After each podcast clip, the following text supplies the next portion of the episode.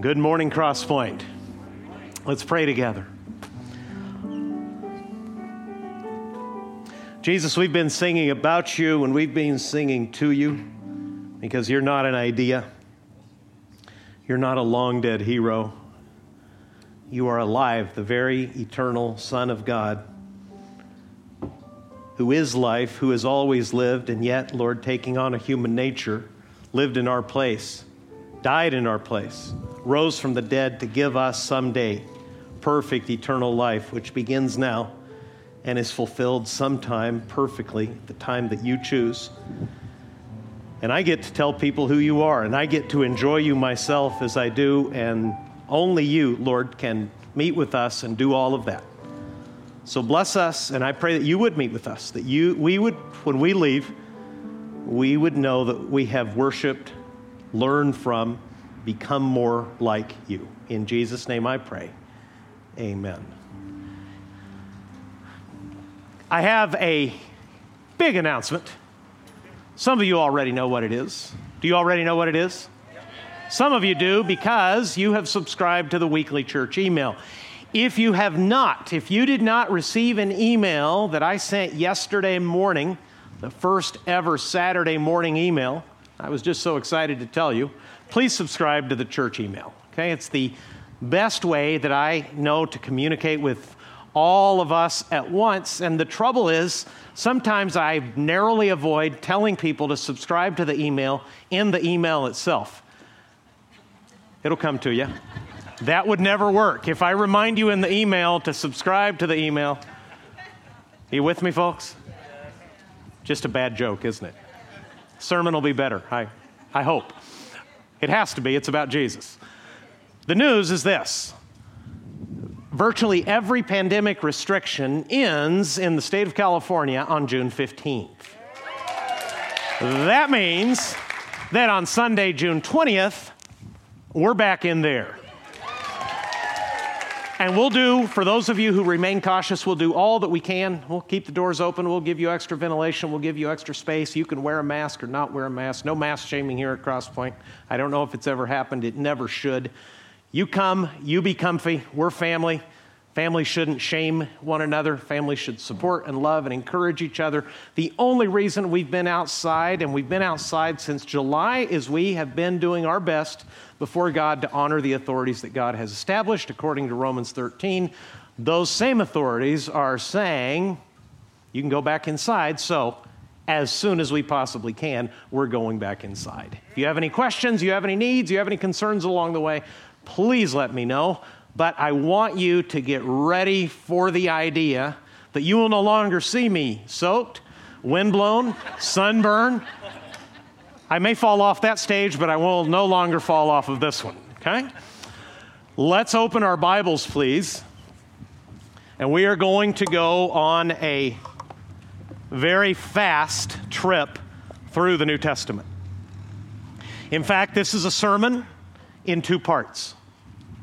It's all about Jesus, and I discovered in the first service I don't literally have time to explain things the way I think they should be explained and tell you all that I had planned for this morning. So, next week we're going to go deeper and tell you more specifically and more practically why you're, what you're about to hear about Jesus matters so very much. We're talking about Jesus and we're doing it from across the Bible rather than is our custom in a single passage of the Bible because we are in a series of doctrine. And do not ever let the word doctrine or theology scare you.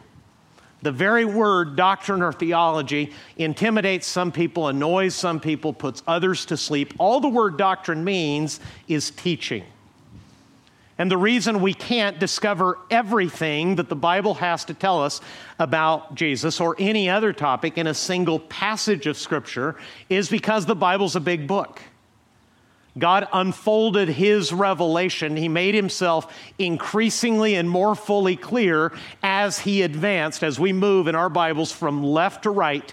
The things that God has always known and the things that God chose to tell us about reality become more and more clear.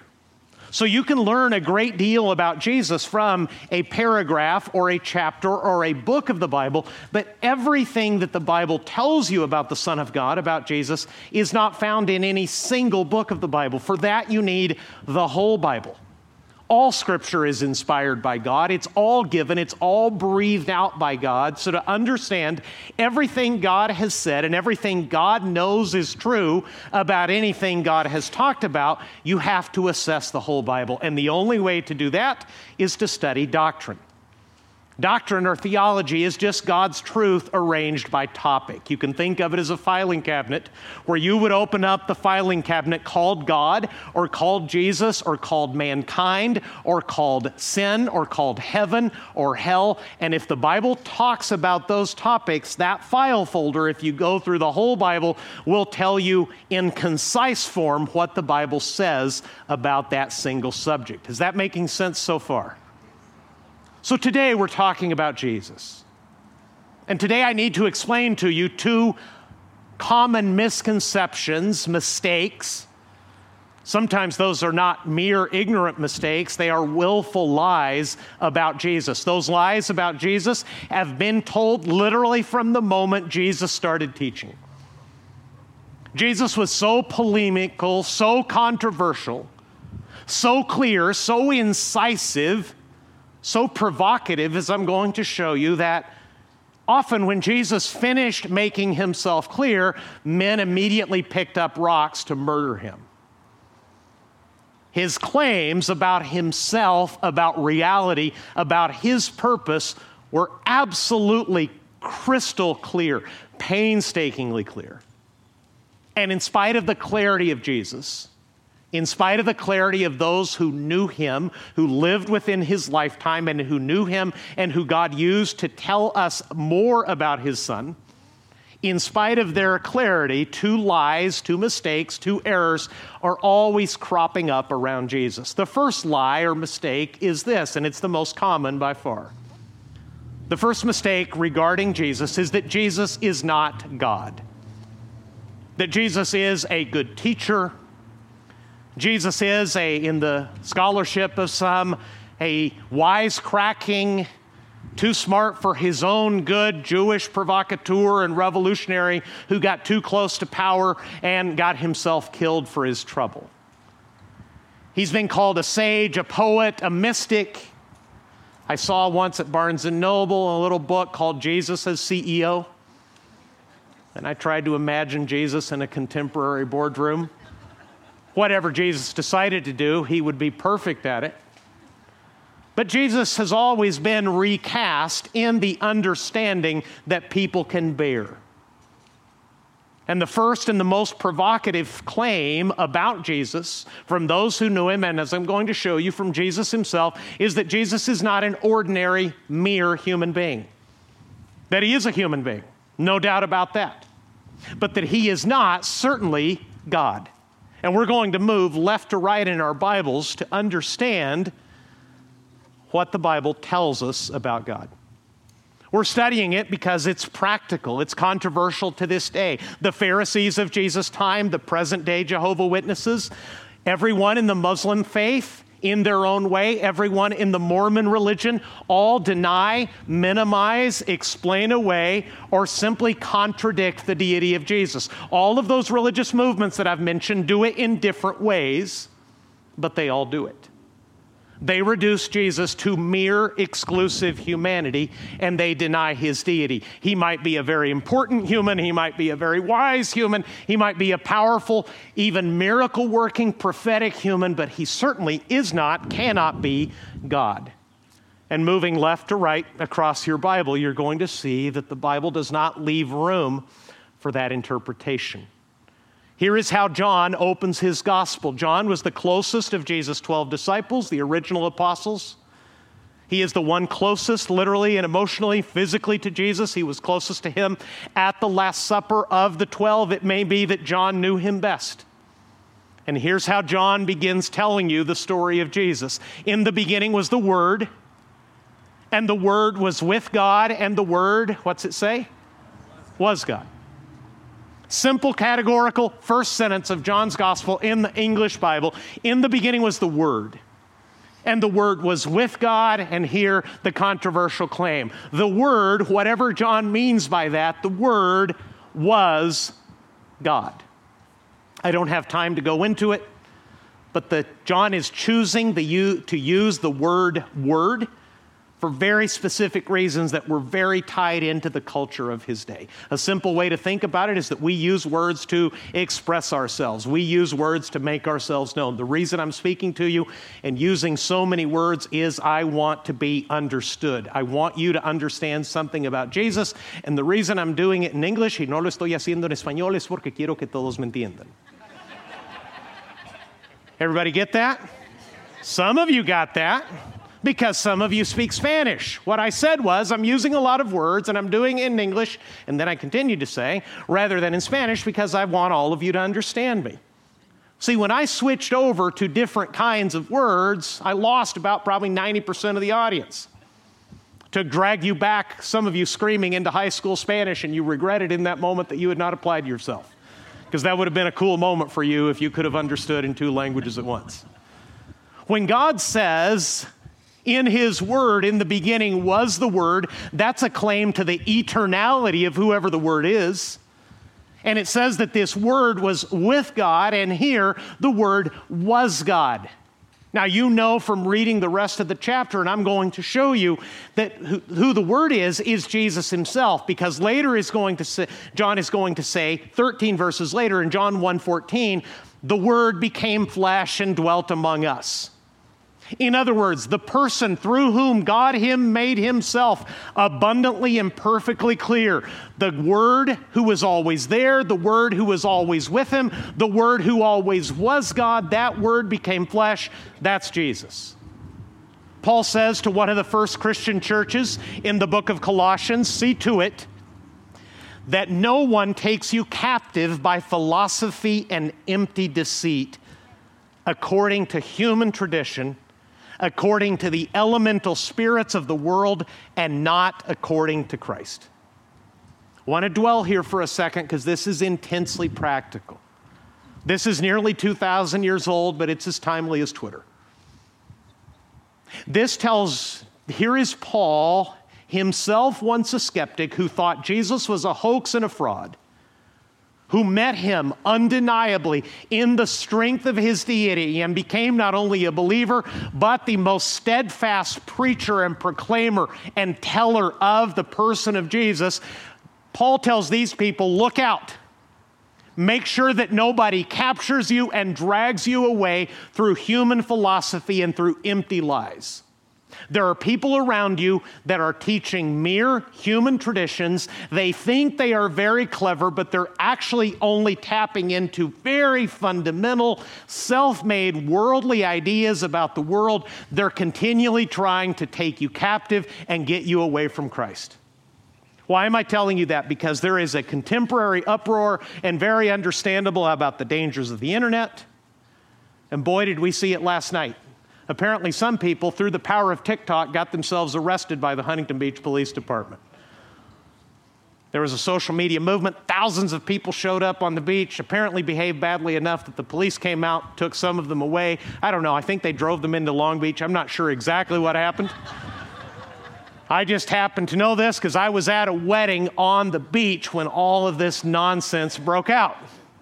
And people go, It's the internet, it's the internet. It's my kids' friends, it's my peers, it's my college professor, it's my next door neighbor. These are the problems in our society. You need to understand all of those influences, all of those friendships in the power of the world, apart from the knowledge and the love of Jesus, are always trying to get you away from Him. The trouble is not the internet, it's not your friend group, it's not the schools, it's not the colleges. It is this fundamental spiritual fight that some people are continually in danger of being captured by lies, by mere human traditions, by things that appear clever but are actually quite foolish, that have nothing to do with Christ. Let me read it to you again, now in full context. See to it that no one takes you captive by philosophy and empty deceit according to human tradition, according to the elemental spirits of the world, and not according to Christ. Watch this. For in him, in Christ, the whole fullness of deity dwells bodily. The reason you should not listen to people who are contrary to Jesus is that in Jesus, all that God is dwells in bodily form. That's a massive statement. That Jesus is a human being, but in him dwells completely all that God is. That when you're looking at Jesus, you're actually beholding God as Jesus himself is going to tell us. And the privilege of being known and loved by Jesus is, according to Paul, you have been filled in him who is the head of all rule and authority. Now we come to the book of Hebrews. One of the reasons this sermon takes a little bit longer is we're moving from left to right across the Bible, and I need to set the table to tell you what you're looking at when you look at all these different scriptures because they're all written at specific times by specific people for a specific audience. When John wrote his gospel, he had real people in mind. When Paul wrote the letter to Colossians, he knew exactly who that congregation was through the witness of a friend of his. When the book of Hebrews was written, there's no doubt an audience is in mind. The name of the book itself tells you who it's intended for. You see, in the first century, as in the 21st century, actually going all in with Jesus and claiming loyalty and love to Christ is immediately going to be divisive. It was divisive in the first century, it's divisive now. The people who received and read the book of Hebrews for the first time were Jews in the first century who had heard the witness about Jesus. They had looked through their Old Testament. They had come to believe that Jesus actually was the one that God had sent. When God speaks of his anointed, of his servant, of the one he's going to send, of the one who's going to redeem and save, they became convinced through evidence and through testimony about Jesus that Jesus was the one. But not all of them. Some of them were still investigating it. Some of them were still wondering about it. And all of them, even if they had believed in Christ or not, they were all under pressure.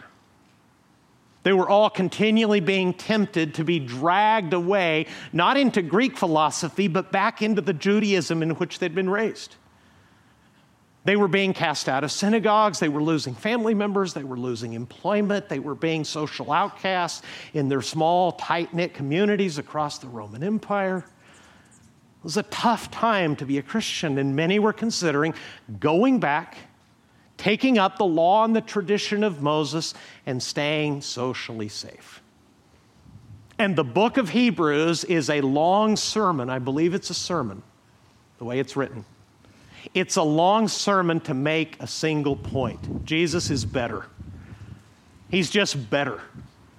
He's better than everything they claim he is or that everything he, they say he is not. He's better than angels. He's better than Moses. He's better than our first high priest, Aaron. Jesus is superior in every way. And if you lose him, if you walk away from him, God is sending no one else. No one else is coming. He is the one. If you neglect him, if you ignore him and his salvation, that's it.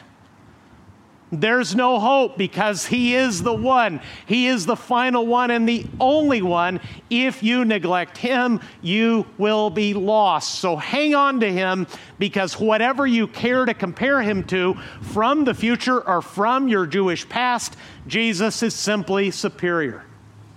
That's the argument of the book of Hebrews. And just like the Gospel of John, the book of Hebrews starts with the fastball. In the very beginning of the book, the author of Hebrews tells us that Jesus is actually God. Hebrews chapter 1, verse 1. Long ago, at many times and in many ways, God spoke to our fathers by the prophets. They knew that. That's what was being read in the synagogue every Saturday. They were reading the prophets, they were reading the law. Our ancestors, he says, received those writings, but now, verse 2, God has done something very different. Long ago, at many times and in many ways, God spoke to our fathers by the prophets, but in these last days, He has spoken to us by His Son, the one John called the Word, remember? The Father's still speaking, this time not through prophets. He has spoken to us by His Son. whom he appointed the heir of all things, through whom also he created the world.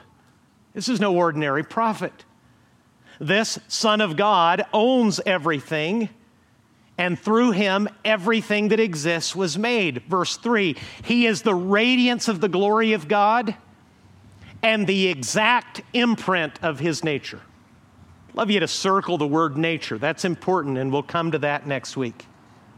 He is the radiance of the glory of God and the exact imprint of his nature.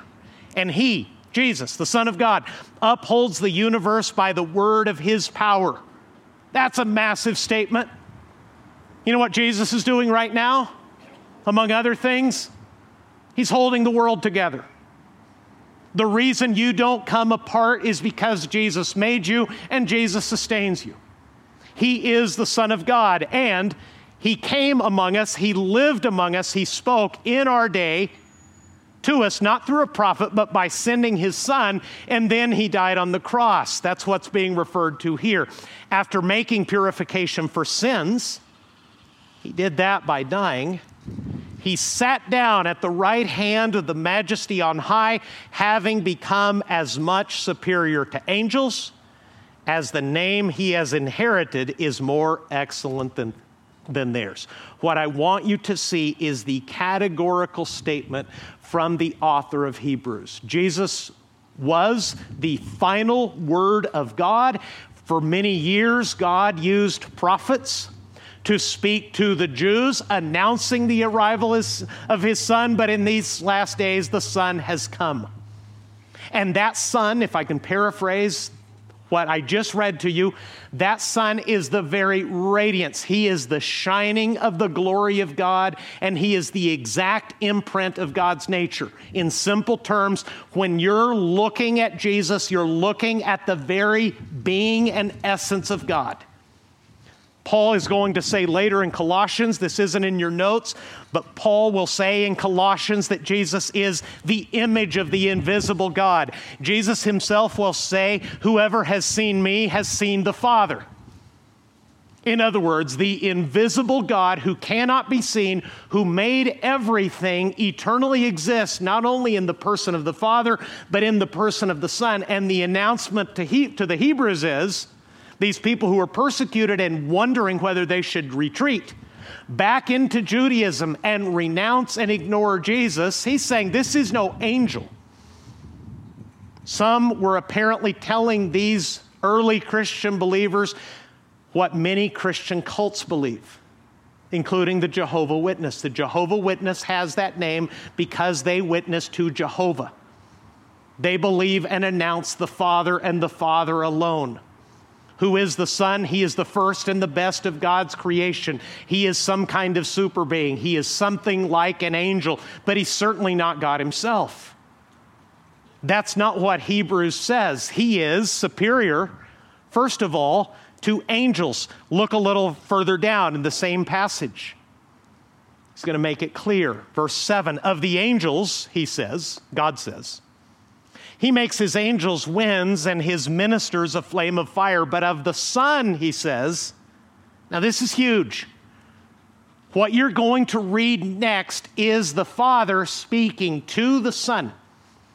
God the Father is now going to address God the Son. The Father is going to speak of Jesus. And here is what the Father said of the Son. Of the Son, he says, Your throne what are those next two words? Your throne, O God, is forever and ever. A few weeks ago, we studied the Trinity, and all of our minds were stretched, and some of our minds were blown. Here's conversation within the fellowship of the Trinity. The Father says to the Son, You are God.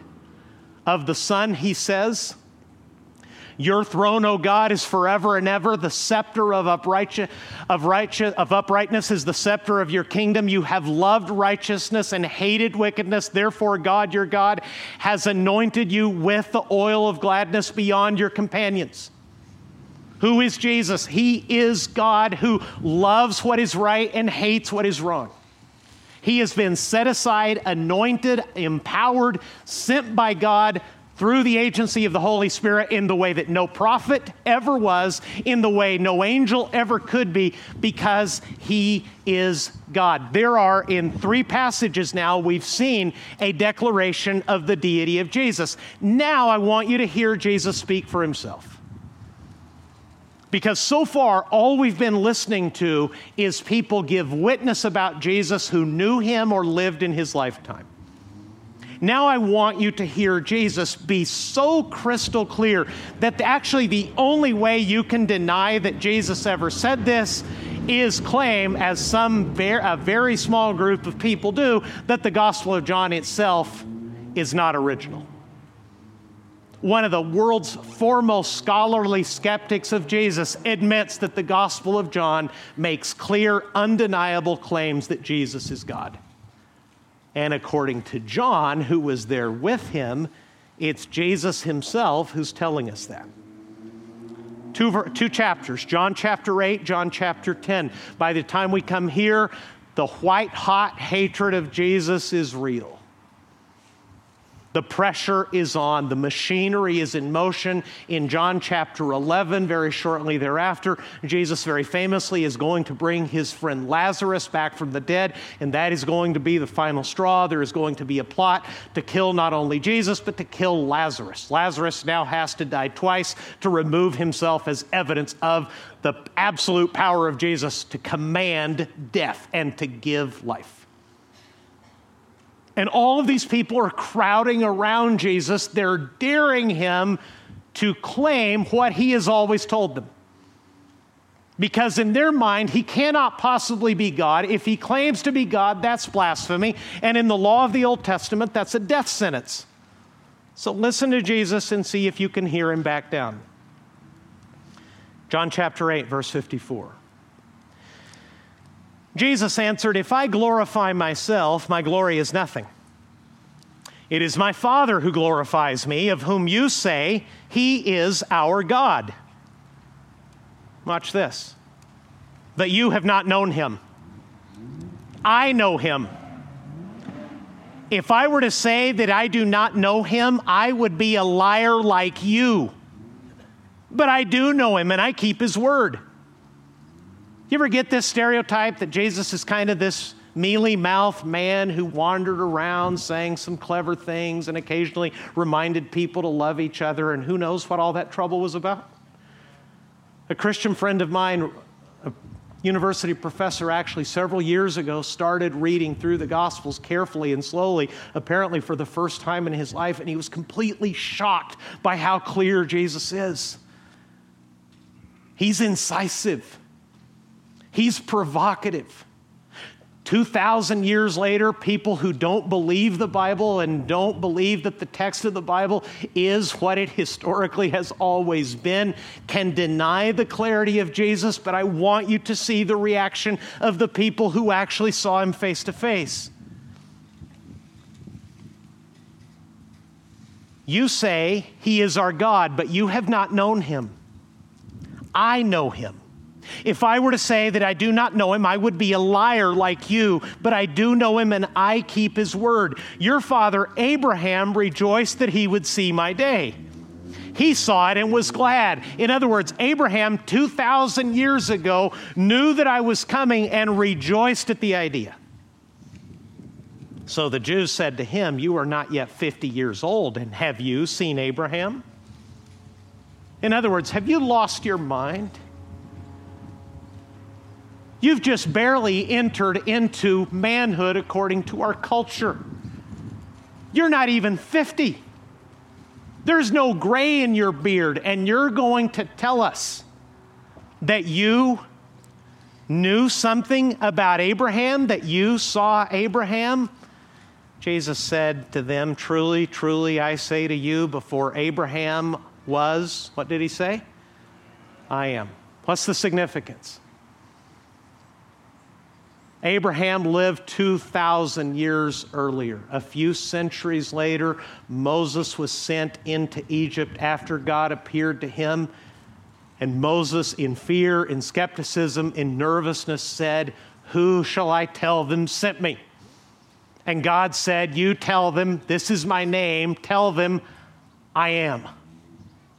Not I was, not I will be, but I simply absolutely am. That's God explaining His eternality, His absolute existence, His absolute being. Now, Jesus is using those very words.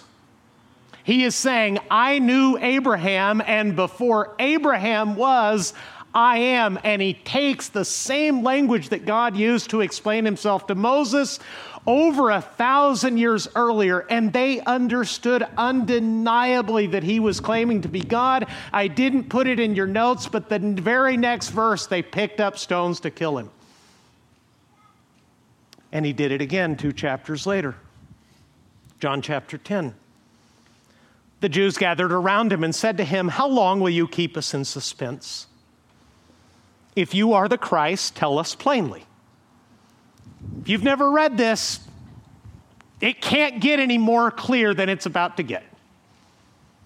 His opponents, men who openly deny him, defy him, and malign him, who have insinuated that the story of his birth is shady because they know who their dad is, Jesus does not. They've accused his mother of being unfaithful prior to marriage to his father. They're saying everything about you seems made up. You seem to be the kind of person who has a shady past, who seems to be out of his mind, who seems to be making claims about yourself who cannot possibly be true. You're in our synagogues opening the scriptures, explaining yourself, and saying, I'm the one, because that's what he did in Luke chapter 4. He went to his hometown of Nazareth, opened up the prophet Isaiah, read a prophecy from 700 years earlier, and then said, Today, this is being fulfilled right in front of you. And they tried to throw him off a cliff in ancient Nazareth that you can visit today. Now they say, after all this controversy, how long will you keep us in suspense? If you are the Christ, tell us plainly. Here's the answer Jesus answered them, I told you, and you do not believe. Is that clear enough? I've been telling you, you don't want to hear it. The works that I do in my Father's name bear witness about me, but you do not believe me because you are not among my sheep. My sheep hear my voice, and I know them, and they follow me. Want to have a claim to deity? No mere prophet, no good teacher. I give them eternal life and they will never perish, and no one will snatch them out of my hand. My Father, who has given them to me, is greater than all, and no one is able to snatch them out of the Father's hand. Read verse 30 with me. What's verse 30 say? I and the Father are one. And you know what they did in verse 31? They picked up rocks to murder him. And it wasn't petty. They weren't flying off the handle. They were trying to commit a judicial execution on the charge of blasphemy. All of this escapes our attention because it happened so long ago and so far away, and the customs are so different. They came to Jesus and dared him using a title that in Hebrew is Messiah, in Greek is Christ. It means anointed the one who Hebrews chapter 1 says that God has anointed him better than his companions, more generously than his companion. In other words, the Holy Spirit came upon Jesus in the way that he had never come upon anybody else. They came to Jesus and said, We dare you. Tell us you're that person. Jesus said, I've been telling you and you don't want to hear it. Everything I do tells you who I am. The reason you don't want to hear it is because you don't belong to me. I'm not going to save you because you will not listen to me. There are some in this nation who will listen to me. I will be their shepherd. I will save them. In fact, my Father who gave me those I'm going to save, He's going to save them. He's greater than anyone. And oh, by the way, He and I, we are one.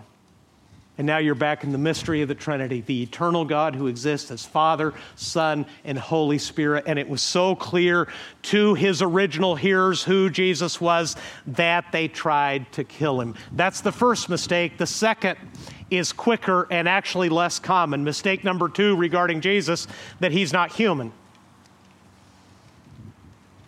This actually came up reasonably early after the life of Christ. Some evidently were so moved by the power of his words and the reality of his miracles that they said, okay, we can't deny it. He must have been God, but we all know that God can't become a human being. So his physical body must have been an illusion. His reality as a human being was either like a ghost, or it was only for a time, or we know, this was the development of the thought, we know that the spirit alone is pure and that these bodies of ours are fallen and sinful and corrupt. So, someone like Jesus must have been a pure and holy spirit. He could not have possibly had a body shot through with corruption, shot through with evil, as we believe human bodies have. Now, that sounds kind of heady. That might have dragged you back into classes you tried to forget way back when you were in high school or college. But that old idea called Gnosticism is shot through our culture. Sometimes people who claim to be Christians speak of the spirit world as the only thing that is real and the only thing that matters, the only thing that is pure, and everything in this earthly world as impossibly fallen and corrupted. That's not true. That's the point of the resurrection. Jesus someday is going to redeem everything human beings are and everything he made, including giving you a glorified resurrected body. These ideas matter. They are normally found in the New Age. They are found and they underlie science fiction movies like Blade Runner, like The Matrix, like Minority Report. The people who were creating those fictional worlds had brought in some philosophical ideas that had plenty of room for spirits and plenty of room for gods, but no room for actual humanity. John chapter 1, verse 14 the Word became flesh and dwelt among us that eternal word, the word that was always with God, the, world, the word that was God, John says he became flesh. He became a human being and he dwelt among us. This is a commercial fisherman telling you this. This is not a philosopher. This is not a high minded science fiction writer. An ordinary man who smelled like the fish and the lake that Jesus called him from, tells you, We have seen his glory, glory as of the only Son from the Father, full of grace and truth. In his first letter, he's going to go more deeply into this because he's going to address directly the idea that if Jesus was God, he could not possibly have been a man. Listen to him.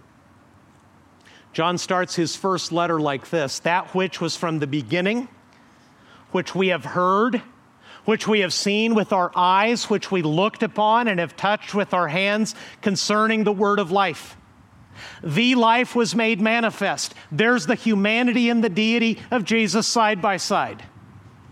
I don't know if, you can, if I'm explaining John's point well enough. He says, We're talking to you about someone who was from the beginning.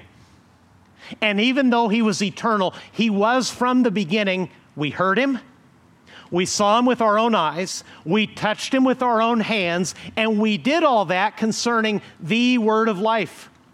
The life was made manifest, not a life, because Jesus is no ordinary human being. Unlike you, his life had no beginning. He eternally is God. And John, the commercial fisherman, at the same time says, We knew him. We had breakfast with him. We watched him fish. He told us where to fish. We saw him fall from fall to sleep from exhaustion. We watched him die on a Roman cross. All of that was things that happened to an actual human being and we saw it. The life was made manifest, and we have seen it, and we testify to it and proclaim to you the eternal life which was with the Father and was made manifest to us. That which we have seen and heard, we proclaim also to you. Here's the point of John telling you this so that you too may have fellowship with us. And indeed, our fellowship is with the Father and with His Son, Jesus Christ. And we are writing these things to you so that our joy may be complete. Listen, please, church. John, a commercial fisherman, an ordinary man who literally dropped the nets of the family business to follow Jesus, is saying, I was there. I saw him. I leaned against him at the, at the Last Supper. I felt his breath on my face. I heard him speak to me. I ate with him. I saw him suffer. I saw him thirst. I saw him take a kid sack lunch in his ordinary human hands, John 6, and look up to heaven and ask the blessing of his Father on that. And from that kid's lunch, he fed 5,000 men plus women and children at one time. He was the life. And the reason we're telling you all this is we now have fellowship with Him and with His Father, and we want you to enjoy God the way we're enjoying Him already. If you can come into the fellowship of the life of God with us, our joy will be complete. In other words, I will say with John, I agree with John, nothing would make me humanly happier on this earth that if some of you who are considering Jesus would finally surrender to him and welcome him as your Savior and have him as your eternal life. There is no doubt he is God and he is man. Here is the gospel of final scripture. When the fullness of time had come, Paul writes the Galatians, when the fullness of time had come, God sent forth his Son there's his deity, the Son of God. Born of woman, born under the law. That's his humanity. To redeem those who were under the law. That's his salvation offered to us so that we might receive adoption as sons. In it's ancient writing. It refers, of course, to sons and daughters. God welcomes both men and women into his family. And because you are sons, in other words, because you are children of God, God has sent the Spirit of His Son, there's the Holy Spirit, into our hearts, crying, Abba, Father. So you are no longer a slave, but a son, and if a son, then an heir through God. The truth is that Jesus is God and man. And that verse I just read to you means that you are impossibly, undeservedly perfectly loved by all of God, Father, Son, and Holy Spirit. The eternal God who is life looked across history and saw you dead in sin. And loving you so much, the Father sent the Son. The Son who is God and has the power to save who presents himself as the good shepherd and reminds Israel that the good shepherd that David spoke of in very well known Psalm 23, when he says, The Lord is my shepherd, that's Jesus. Jesus now comes and says, I'm the good shepherd. All these others around you, hirelings, impostors, liars, self interested deceivers. I have come to face death for you. No one is going to take my life from me. I have the authority to lay it down and I have authority to take it back up again. I'm doing this for you. As the God, He has the authority to save as a human being, He has the absolute empathy and closeness because he doesn't just understand humanity, he had, he took on humanity, and he did all of this for love.